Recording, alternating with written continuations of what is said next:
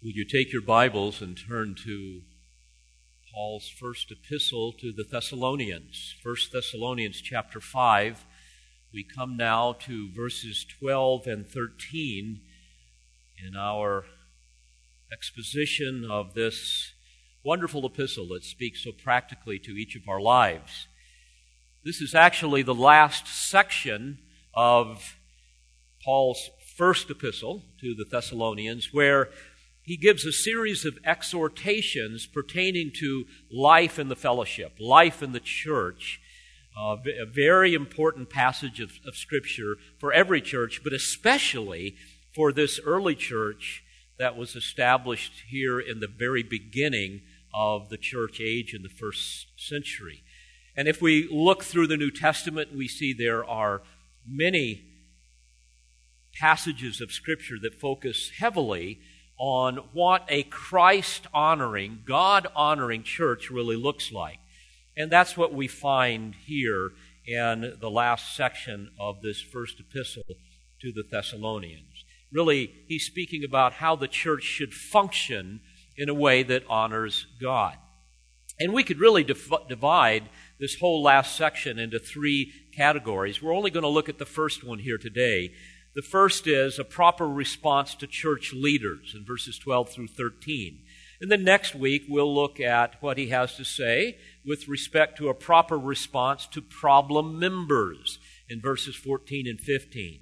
And then in verse 16 through the, through the rest of the chapter, he deals with a proper response to God himself, which we will look at in three weeks from today. Now, I want you to remember what was really the makeup of this church in Thessalonica. It was composed of two radically different cultures Jews and Gentiles. And yet now they are all gathered around the same table of fellowship.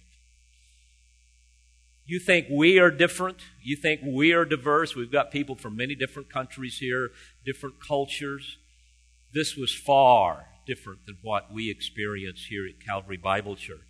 In fact, in the New Testament, we see the Gentiles described as Greeks, Romans, Macedonians, and barbarians.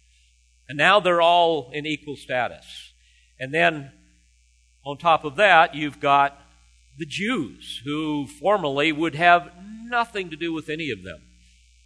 Paul describes the church in Colossians 3, verse 11. He says, There is no distinction now between Greek and Jew, circumcised and uncircumcised, barbarian, Scythian, which, as I've told you before, were uh, the most savage of all the barbarians. They would be uh, likened to ISIS that we have here today. So you have barbarian, Scythian, slave, and free men, but Christ is all and in all. And then you add to that the fact that you've got these Gentile believers that were former idol worshippers involved in all manner of hideous forms of debauchery.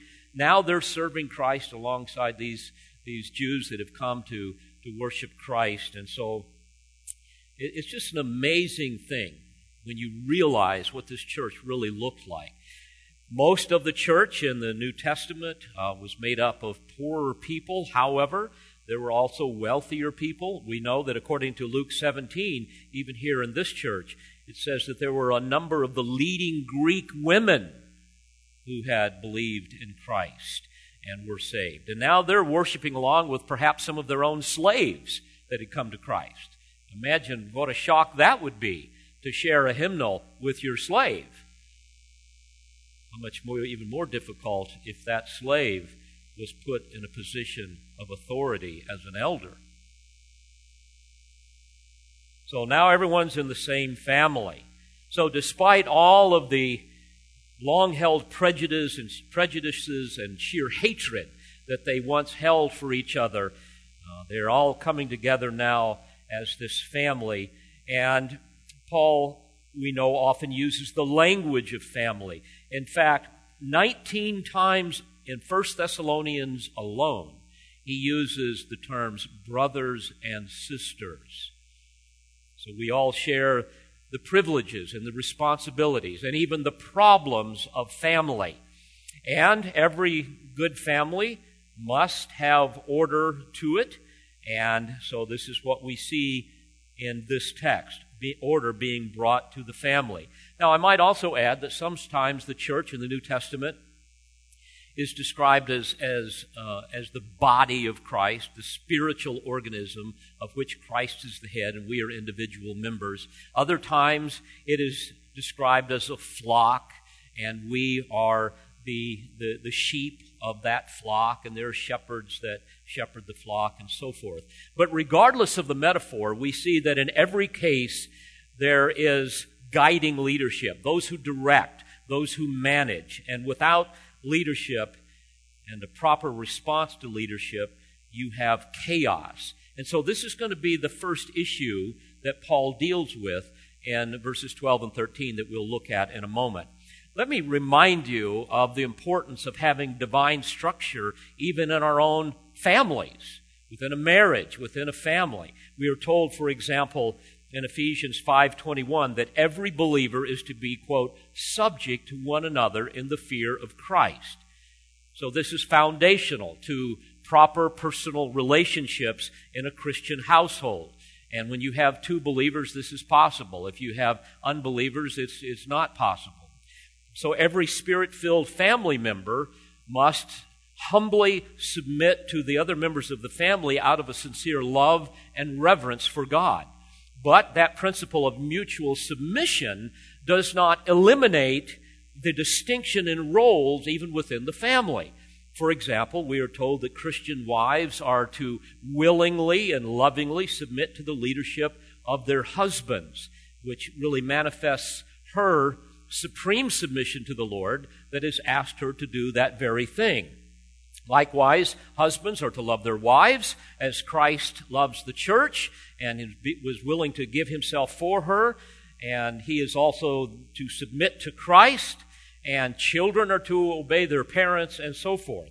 And any deviation from the God ordained structure and distinctive roles in a family will result in chaos in the family. And we've all seen this. We've seen men who are abusive to their wives and they fail to lead as a godly shepherd. And we've also seen ungodly wives who resent the godly leadership of a husband. And we've also seen the horror of undisciplined children.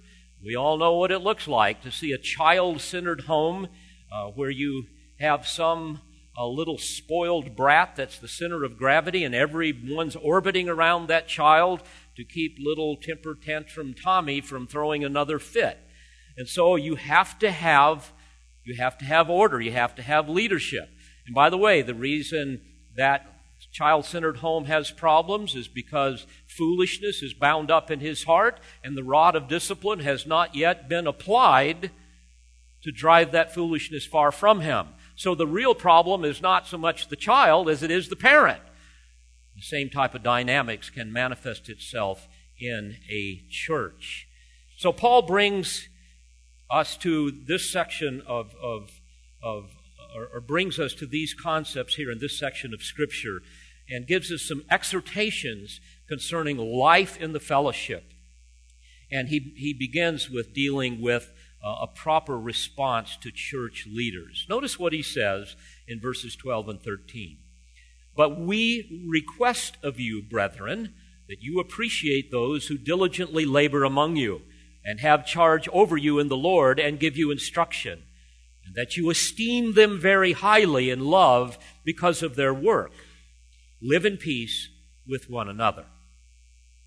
Now, let's think about this. Bear in mind, this church was only about a year old when they received this letter, and so it is filled with, shall we say, baby Christians. So, who are these leaders? Where did they come from? Well, sil- Scripture is silent on this particular issue. However, we do know that it was customary for the apostles and, like Timothy and Titus, to exercise godly discernment and appoint elders to serve as leaders in the churches. For example, in Titus 1 5, Paul instructed Titus to appoint elders in every city as I directed you. So it would appear that, that Paul would have appointed certain men to be leaders of that congregation of, of people, and probably some of them would have been poor people. They may even have had some, some slaves, or at least people on the lower socioeconomic ladder that may have been put into that position. Maybe people that had never had an uh, opportunity to lead before. But the real issue has to do with spiritual qualifications, and as we are going to see. And as I was thinking about this, again, think how hard it would be if, if you were a converted slave, and maybe now, with your love for Christ and the gifts that you had, you were put in a position of leadership. And think how much harder it would be for that slave owner now to submit to that loving authority. Or again, for a Jew to submit to a Gentile, or a Gentile to a Jew. So you still have you still have some of that cultural baggage, no, no doubt, that was, that was there. Now, we're not told the exact nature of the leadership problem that was going on there, but apparently there was one, so Paul addresses it head on. I also want to remind you that Paul has previously painted for them a very vivid picture of the heart of a godly leader, of a godly elder and pastor. a heart that therefore will, will help him transcend all of the the social and cultural boundaries. Remember how the apostle spoke of his own leadership in parental terms, beginning in, in or, or actually in chapter 2, verse 7. He says, But we prove to be gentle among you, as a nursing mother tenderly cares for her own children. What a beautiful picture of a godly leader.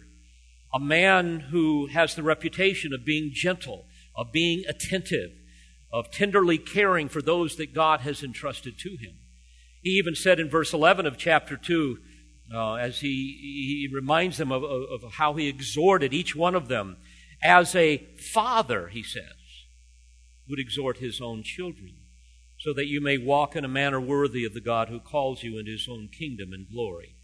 So this helps us see, and it certainly helped them see, the type of heart attitude that was really a prerequisite for a godly leader within the church. It's also important for you to know that there are four New Testament terms. This is all good introductory material so that you really understand where the apostle is coming from and, and, and what's important in this passage. But there are four New Testament terms that, that are used to designate a leader. There is, first of all, the, the presbyteros, it's translated an elder, and that really underscores the concept of being spiritually mature, uh, one who has, has the ability to exercise biblical discernment and so forth. And then there is the episkopos, which is translated overseer, which emphasizes um, the, the role and responsibility of, of managing or, or exercising spiritual oversight and authority. And then there is the poimen, uh, which is the pastor or the shepherd, uh, which speaks of him as being a shepherd. And he is responsible, therefore, to, to lead and, and feed and care for a specific flock. And then there is the hegemon, which is the uh, translated uh, a leader or, or ruler, and that emphasizes uh, the importance of, of the spiritual leader within the church of, of really guiding and governing the people. I might also add that always in the New Testament church, you see that there is to be a plurality of elders. There is never one man that is in charge of the whole thing. Nor do you ever see a democracy. You don't see congregational rule. That produces chaos and fistfights. Trust me, I've, I've been there before. Uh, no organization can function that way. Corporations can't function that way. Can you imagine if if AT&T decided, well, we need to do something, so let's call everybody together, give them the options, and let's vote on it? I mean, you'd never get anything done. I, I want to also add that if you want to see more specifically the qualifications of an elder, uh, you can look at 1 Timothy chapter 3 and Titus 1. And one other important footnote, because I know it will come up, maybe not from you, but from someone perhaps that's listening online. New Testament leaders and pastors were always uh, designated to be male, never female. Uh, they are not, females are not to function in a pastoral teaching role within the church. There's a number of passages that speak to this. I'll give you but one. 1 Timothy 2 and verse 12, Paul says, But I do not allow a woman to teach or exercise authority over a man, but to remain quiet. Obviously, women play a huge role in, uh, in the church and can serve in many ways. But in matters of rule in the family and in the church, the only two institutions that God has ordained and established, that leadership is, is reserved, that headship is reserved for the man. And I might add that in the New Testament church, um, uh, and, and certainly in the New Testament we see this, anytime there is female leadership, it is always in the context of, uh, of defection. That is not God's design. And those who argue otherwise uh, demonstrate, frankly, a blatant disregard for the authority of Scripture. Scripture is very clear on this. So let's look closely at what God has to say through his apostle as it relates to the specific character and conduct of a shepherd and how the sheep should respond to them. We'll, we'll look first at three um, things that he talks about with respect to the, to the character and conduct of a shepherd, and then we will look at what he says. There are three ways the church should respond to them. First of all, notice he says that they diligently labor among you. Diligently labor. The term is one in the original language that is used to describe strenuous effort. Labor to the point of sweat and exhaustion. And it really carries with it the ideal of, uh, or the idea of, of a great struggle. Obviously, Paul saw certain men within that congregation that exhibited a desire to, to work hard among the people. And true shepherds are, are going to be those who are willing to exert themselves in caring for the sheep. I don't know where I heard it, but it stuck with me. Uh, true shepherds should smell like sheep, meaning you've got to be with the sheep. You've got to spend time with them. Now, to diligently labor among them does not describe, therefore, someone who has little time or energy to give to the flock someone who wants to be a leader but really loves them very little and really has no time for them. But rather, this describes a man who is, who is seriously devoted to the flock, to shepherding the flock, one who will give every ounce of his energy for his life to the gospel, to see men and women, boys and girls come to a saving knowledge of Christ and grow in him. I might also add that this is what you should all look for in potential leaders. Someday, unless the Lord comes within the next, I don't know, 10 years, maybe 15 years, I will be gone. I may still be alive, but you won't want me up here anymore. And you will be looking for another pastor. There will be times where you will look for other associates and other elders. What you want to look for is not a man who says, you know, I'm willing to give myself to that end, to work that strenuously. No, that's not the man you want.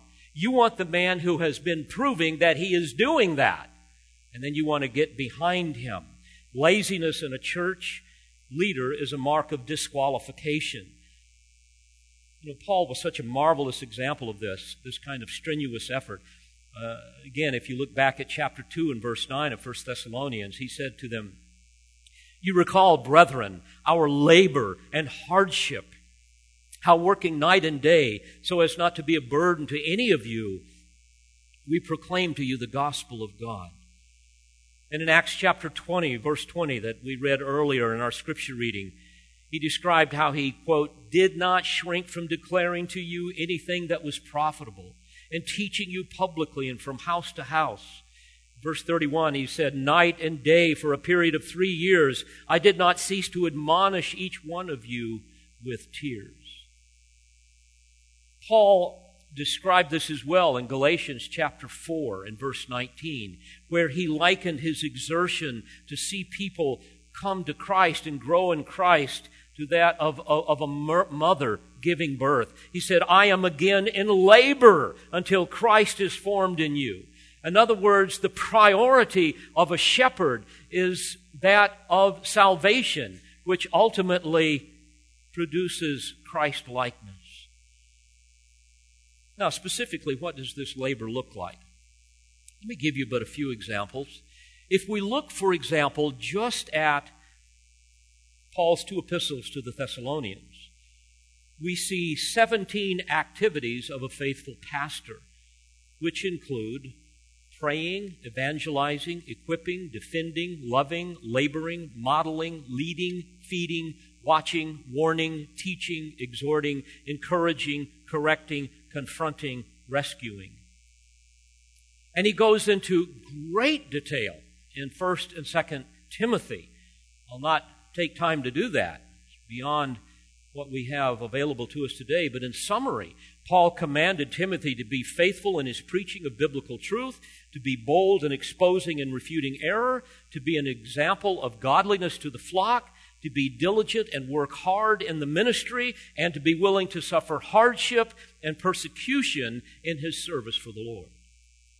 So, this is what it means to labor diligently among you. I know, and every faithful pastor and elder knows, that my work is never done. You are, you are on call 24 7. It is very labor intensive. Sometimes it is very stressful. At times it is exhausting. And in fact, I discourage any young man from ever going into the ministry, certainly being a pastor or even being an elder, unless there is irrefutable evidence that he is absolutely committed to this particular work. That God has called him and God has gifted him to do this. Because, folks, biblical shepherding is not a life of ease nor is it a position or office of privilege. In fact, the great Scottish expositor Eric Alexander put it this way quote, The task of Christian leadership is not one of enjoying privilege or status or office, but one of taking up responsibility, like Paul, who said of himself, quote, working harder than any of you.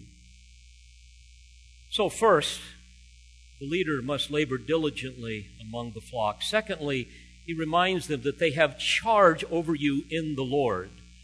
Now, to have charge over you in the original language uh, carries the idea of presiding over or directing, leading, governing, even protecting. So it's as if he could, he could say here, those who stand before you as protectors, as leaders in the Lord. And we know biblically that under shepherds of the chief shepherd, like the elders at Thessalonica, uh, had to rely upon the Holy Spirit to shepherd the flock consistently with, frankly, the list that I just read. And, and their dedicated leadership would therefore protect the flock from predatory false teachers and from the disease of sin that could enter into the church and basically devastate the flock as your pastor, I am constantly reminded of a number of texts, but, but one in particular in Hebrews 13, 17, where I am told that, that I will one day have to give an account over how I kept watch care over your soul. Now, this cannot be done merely from a pulpit. Frankly, preaching is the easy part of shepherding. It requires intentional, relational involvement. Sometimes it requires giving you a phone call. Sometimes it requires confronting you. Sometimes it requires encouraging you and weeping with you. Sometimes it even requires church discipline so that one can be restored to fellowship. But will you also notice in this text before us that true Christian leaders in Christ Church have no personal authority nor do they have any claim to being, shall we say, self appointed. They have charge over you, he says, in the Lord. In other words, in union with the Lord. It speaks of one who, who, whose functions are guided by the character and the will of the Lord. I thought about this. What does it mean for me, for example, to have charge over you in the Lord? And my mind went to a passage of Scripture in Mark 10. You might recall there Jesus is dealing with uh, James and John. You remember how their pride had gotten the best of them, and they were continually, continually hounding Jesus, you know, to make sure that he would promise them that they could sit on the right and the left hand in the kingdom. Remember that? And, and, and you can read in the text that the disciples were getting so sick of this. It says that, that the other ten finally became just indignant with them. And so Jesus is dealing with this, and here we really understand the pattern of leadership that, that every leader should have when he is when he is functioning in the Lord. He said this in verse 42 of Mark 10, calling them to himself. Don't you love that? You can almost see that. Guys, come here. Come here, sit down. I want to talk to you. It's almost like I, I've had enough of this. Sit down here. Jesus said to them, You know that those who are recognized as rulers of the Gentiles lord it over them. And their great men exercise authority over them. But it is not this way among you. Whoever wishes to become great among you shall be your servant. And whoever wishes to be first among you shall be slave of all. For even the Son of Man did not come to be served, but to serve, and to give his life a ransom for many. Folks, this is the kind of heart attitude that validates whether or not a church leader has charge over you in the Lord. Church leadership is not a platform for self indulgence. It is not a platform for self service where a man sets himself apart as superior. No, church leadership is a place to serve, not be served. We have charge over you in the Lord. You know, there's nothing more devastating in a church than having Barney Fife for a pastor. You know, you remember Barney? You know, as I say, he's got a bullet and a badge and a little black book. He's taking names and everybody's in jail. You just don't want that in a pastor. In Africa, I remember on several occasions I was introduced um, uh, as and this is a variation. Sometimes they would they would have other things, but I remember one in particular. I even wrote it down. I was introduced to a, a body of believers as quote the most right Reverend Bishop Dr. David A. Harrell. I'm glad it was most right rather than mostly right, but. Uh, Anyway, I, I was quick to very tactfully and, and graciously dispel any perception of superiority, and I, I, I would always let them know, you know, I'm so glad to be with you, but please understand that, that, that I am a mere slave of the Lord Jesus Christ. He is a gracious and glorious and, and loving master, and I am here to serve you.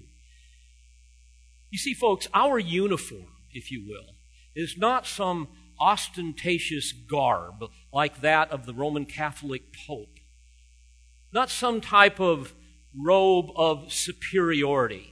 We do not wear a badge. We don't wear some special hat that designates us to be a spiritual authority.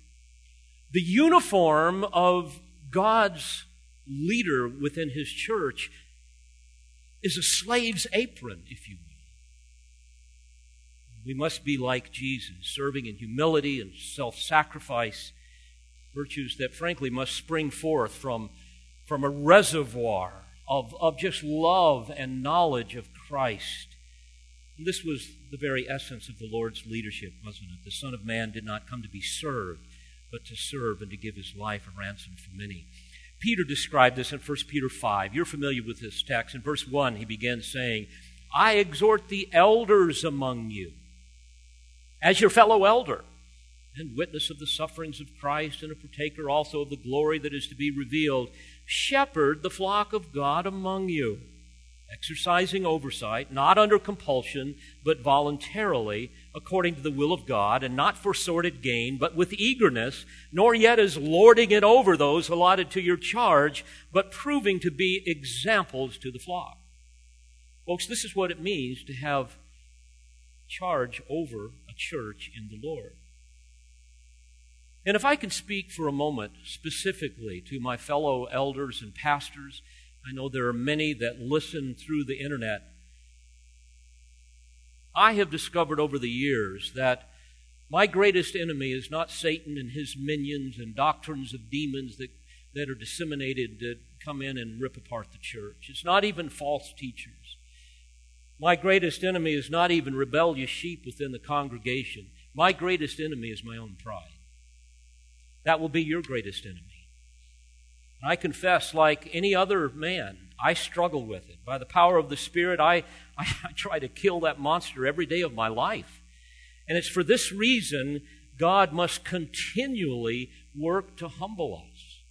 And it's going to be a lifelong process. And He's going to bring great difficulties into your life for that very purpose. I think of the Apostle Paul and his thorn in the flesh. Why, why was it given to him? To keep him from exalting himself.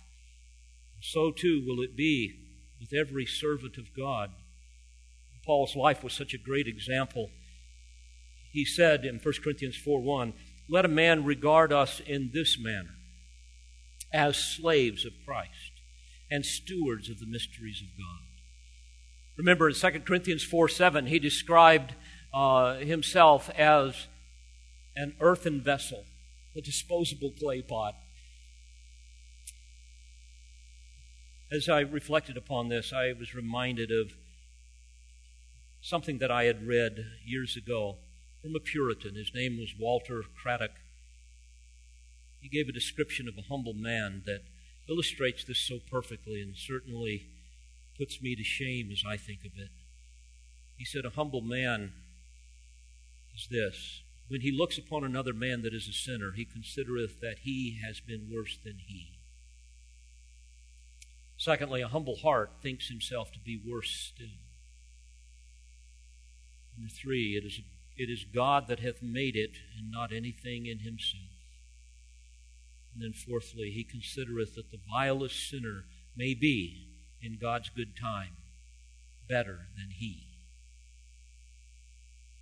You know, I have learned over the years that God uses the fires of adversity to continue to burn away remaining pride in my heart, and also to temper the steel of my faith J. Oswald Sanders put it this way No one need aspire to leadership in the work of God who is not prepared to pay a price greater than his contemporaries and colleagues are willing to pay.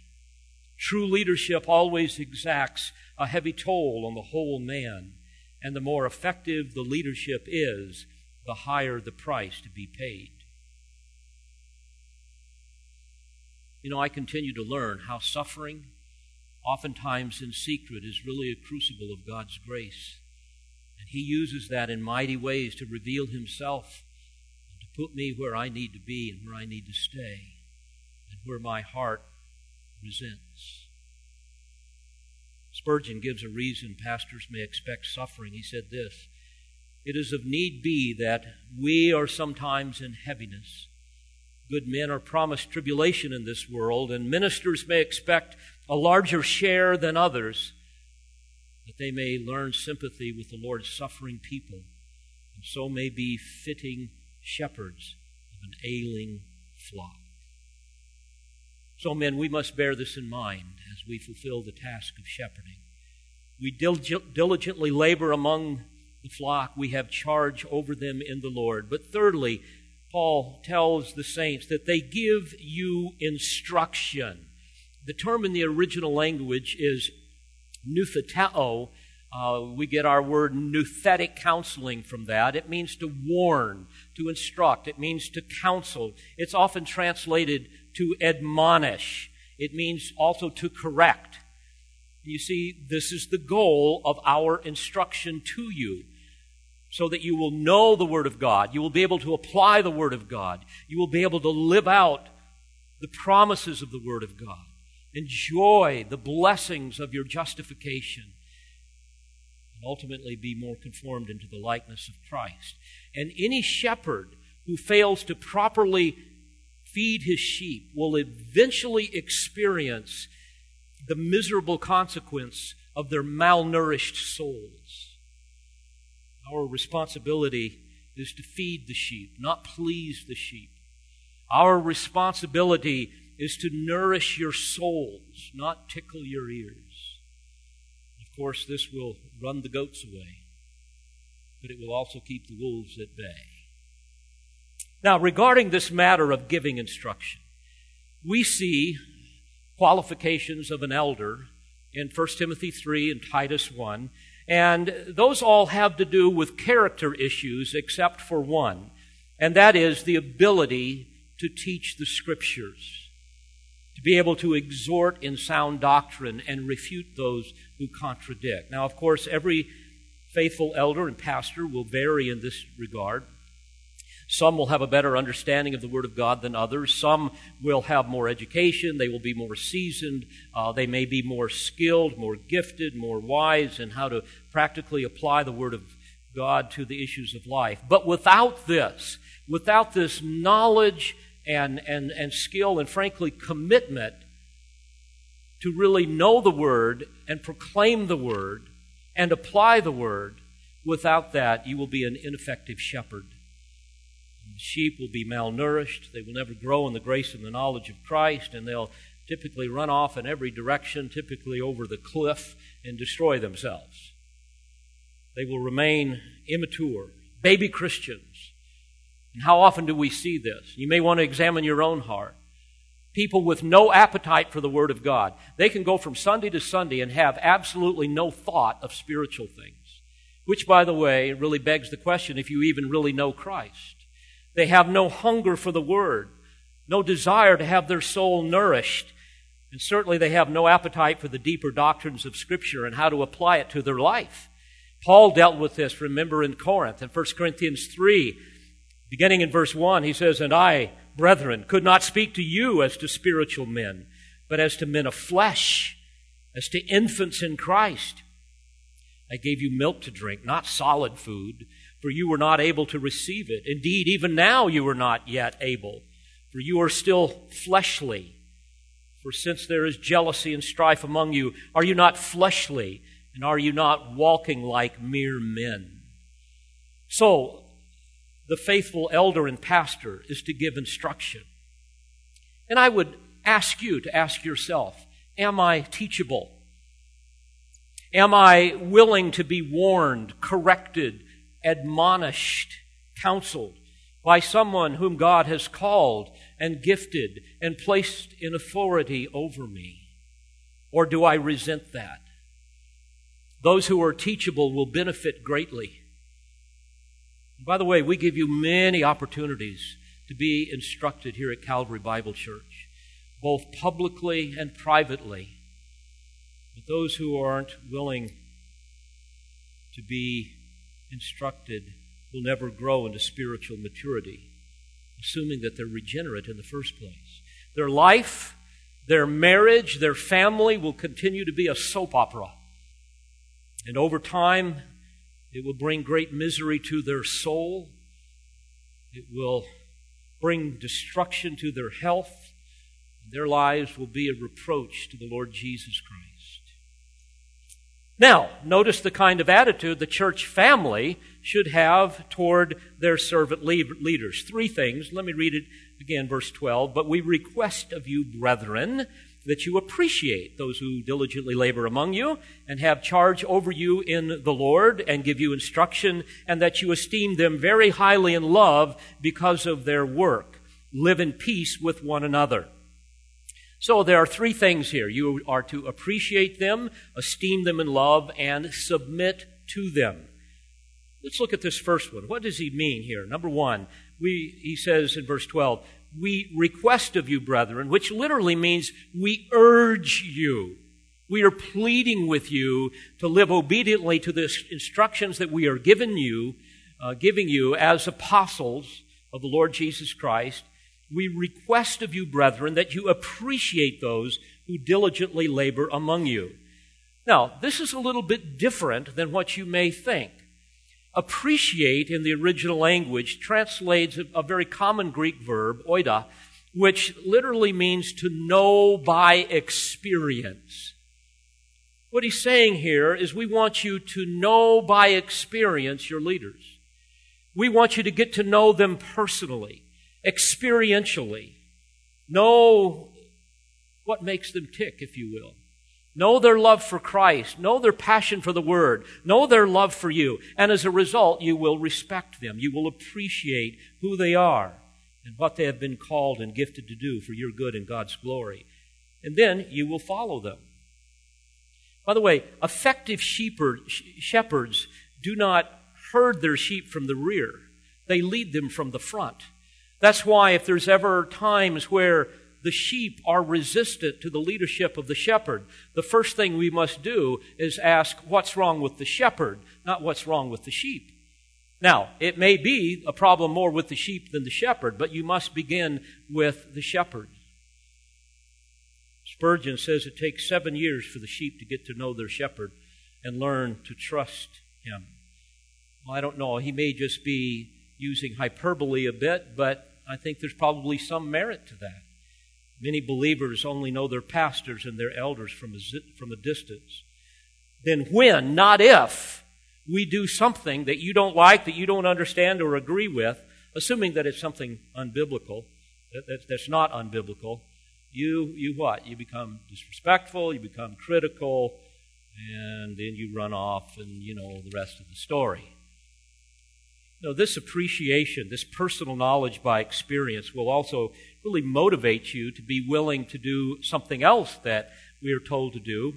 Paul said in 1 Timothy 5:17, he says the elders who rule well are to be considered worthy of double honor, especially those who work hard at preaching and teaching. Here he's referring to supporting your staff leaders financially. He says, For the scripture says, You shall not muzzle the ox while he is threshing, and the laborer is worthy of his wages. And Paul even elaborates on this further in 1 Corinthians 9:14. So also the Lord directed those who proclaimed the gospel to get their living from the gospel. I remember the first five years or so here at Calvary Bible Church, I had to work bivocationally, and God gave me strength to do that, but that was very difficult. You simply do not have the time or the physical stamina to do the work that needs to be done as a shepherd. And I was so thankful when God finally raised up enough people where I could, could uh, actually put food on the table and spend my whole time doing this. So, the church has a responsibility to appreciate their leaders. Secondly, he says you are to esteem them very highly in love because of their work. Now, it's interesting. Esteem means to regard, to think about. And when he, when he says think about them very highly, it literally means beyond all measure. Now, this, this is always uncomfortable for me because I feel self serving here. But I want to tell you, this is what the text says. And here, what's happening is the apostle is moving beyond the standard that he first mentioned with respect to appreciating your leaders due to your, your deep personal knowledge of who they are. But here now, you are told to esteem them very highly. It literally means to think about them in the highest way possible, hold them in the highest regard. So this goes way beyond being dutiful and just submitting to a person of a higher rank. This this has to do with, with a deep personal regard that is rooted in love and characterized by love. So, this is what bonds our hearts together. And how, by the way, how I appreciate this kind of attitude among those of you here at Calvary Bible Church. And I'm sure Paul appreciated this. Do you realize Paul suffered from some kind of a repulsive disease? Um, we, we believe that it was related to his eyes for a number of reasons. But we know that the saints looked beyond his human frailties over which he had no control, and, and they still loved him. In fact, he expressed as much in Galatians 4 in verse 14. He said to them, That which was a trial to you in my bodily condition, you did not despise or loathe, but you received me as an angel of God as Christ Jesus himself. When then is that sense of blessing you had? For I bear you witness that, if possible, you would have plucked out your eyes and given them to me. A perfect example of, esteem, of esteeming them very highly in love because of their work. Well, he closes then.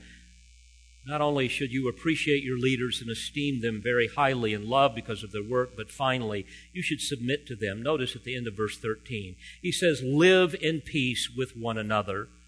This is a very familiar admonition to the church in regards to its responsibility, not only to, towards one another, but especially towards church leadership. You see, this is the opposite of living in conflict and rebellion and strife and discord and disharmony.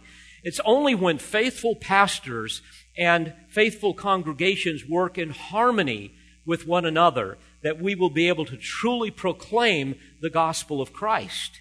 And unfortunately, this isn't always the case. Sometimes the sheep can be very ignorant and stubborn and self willed. Some of the pastors that I'm mentoring right now lament over this, especially those who have been placed into churches where there's congregational rule and everybody's got a voice and a vote and, and they're fighting amongst one another all the time. It's just chaos. The writer of Hebrews speaks to this he said this in Hebrews 13 7 Remember those who led you, who spoke the word of God to you. And considering the result of their conduct, imitate their faith. That's where he begins. Remember those. I remember those who spoke truth into my life over the years. I even remember, as I look back, uh, the Puritan saints who stood against apostasy. I think of the Puritan saints whose lives were dedicated to holiness. Their lives were governed by the Word of God, guided by the sovereignty of God. They, they were dedicated to the five solas of the Reformation that we see uh, presented so beautifully around this worship center. So he says that I, I want you to remember them, and then he gets more specific. Here's what I want you to do in verse 17 Obey your leaders Remember those that did this in the past? Now, in the present, I want you to obey your leaders and submit to them. For they keep watch over your souls as those who will give an account. Let them do this with joy and not with grief, for this would be unprofitable for you. And then he said this Pray for us, for we are sure that we have a good conscience, desiring to conduct ourselves honorably in all things. Well, may I challenge you with three things very briefly as we close this morning. First of all, you brothers that are fellow elders and pastors, we need to look at this and re-examine our lives, don't we? I mean, you all, we, every time I read these things, I just feel like I quit. I need to give up. Um, I, I'm convicted. And then by God's grace, you, you, you know, you get your thumb out of your mouth and you go back to it, right? But may I challenge each member of Calvary Bible Church to do the same thing with respect to your God given responsibilities. I'd like for you to do three things. Number one, make it a priority to really get to know your church leaders, will you? If you don't know your elders that well, ask them over for hamburgers. Tell them to bring the burgers, okay? But get to know them. Get to know me if you don't know me that well.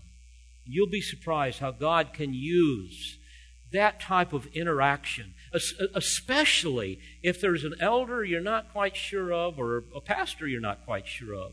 Let's talk. Let's get to know one another and watch what the Spirit of God can do as He knits our hearts together in love.